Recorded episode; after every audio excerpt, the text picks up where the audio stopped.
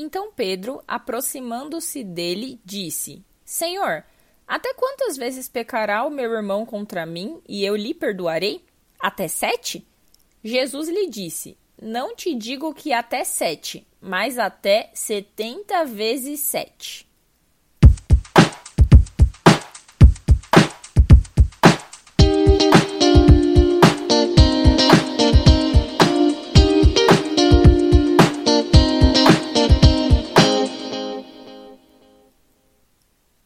Olá, ouvintes do Palavra do Dia.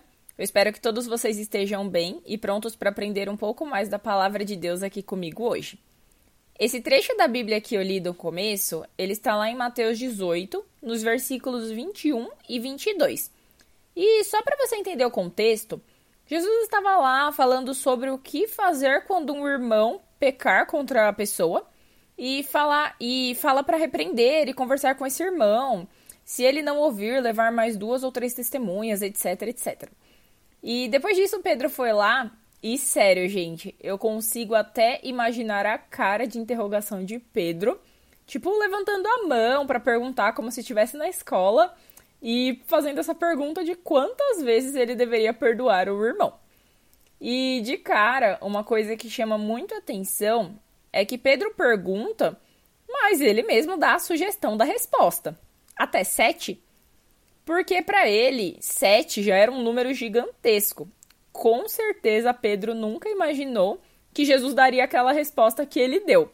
E provavelmente ele esperava que Jesus falasse: Claro, Pedro, sete vezes está mais do que excelente, parabéns. Mas Jesus jogou aquela frase que todo mundo já conhece do 70 vezes 7. 490 é o resultado desse 70 vezes 7. Quem é bom em matemática já deve ter feito a conta de cabeça.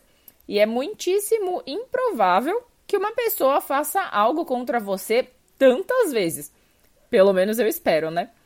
E mesmo se você trabalhar com um público mega exigente, mega difícil, ainda assim é quase impossível precisar perdoar tanto assim. Na verdade, quando Jesus fala dessa quantidade tão alta de perdão, ele quer dizer o seguinte: você tem que perdoar sempre, quantas vezes forem necessárias. E agora, fato é que esse texto é muito bonito, muito engraçado, muito pregado. Mas, gente, como é difícil perdoar, né? E eu não estou falando daquele perdão tranquilo, de quando alguém derrubou um suco na sua roupa ou pisou no seu pé. Esses cenários do dia a dia são super de boa. Até que a gente fica com raiva, mas logo essa raiva passa e depois de um tempo você nem lembra do que, aconteceu. Eu estou falando sobre liberar perdão para uma pessoa que realmente te fez mal. Não sei se você já passou por isso, mas quando o perdão não é liberado, parece que nada na vida flui, né? Como se tivesse uma corrente prendendo você a outra pessoa. Você já sentiu algo assim? É muito difícil, não é mesmo? E para mim ainda tem um cenário um pouquinho pior. Pelo menos essa é minha opinião, que é quando alguém faz algo contra alguém que você ama. Aí o negócio fica ainda mais intenso. Tem até aquele ditado, né, de mãe não se fala. Mas não é só com mães. É, a verdade é que é muito difícil não se ofender quando um terceiro faz algo com a pessoa que você ama. Pode ser pais, filhos, irmãos, marido, esposa, amigos, qualquer um. Nós nos sentimos extremamente ofendidos nessas situações. Realmente, perdoar não é fácil. E existem situações que exigem tempo e oração, até que você seja capaz de finalmente perdoar e deixar aquilo para trás. Mas mesmo sendo difícil, o perdão é necessário. Imagina se Jesus tivesse uma cota máxima de perdão a ser liberado para a gente. Eu acho que ninguém ia ser salvo. Quando a Bíblia diz em Mateus 22:39 para amar o próximo como a ti mesmo, quer dizer que nós devemos usar a mesma medida. Perdoar com o mesmo perdão e com a mesma intensidade e frequência que nós esperamos ser perdoados isso não faz só bem pro próximo, mas também faz bem para você e para mim e para todo mundo. Novamente eu digo, eu sei que é difícil. E não só para vocês, é difícil para mim também.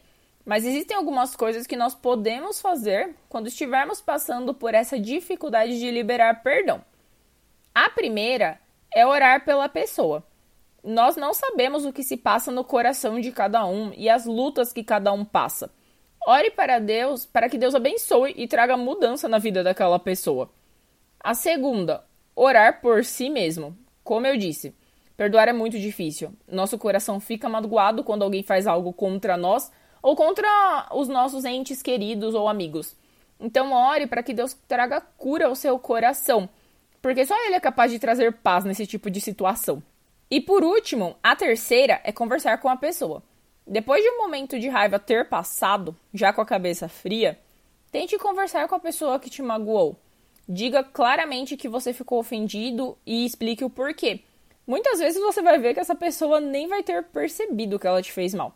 Às vezes ela pode dizer que está, é, te dizer que está passando por algo difícil. E assim finalmente vem a compreensão e entendimento de toda a situação. Perdoar não é fácil, mas é necessário.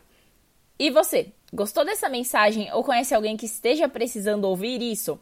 Então encaminhe para os seus amigos no WhatsApp. E não se esqueça de seguir o Palavra do Dia nas redes sociais. E se quiser falar com a gente, é só acessar o nosso site www.aplicativopalavradodia.com. Que Deus te abençoe e até a próxima.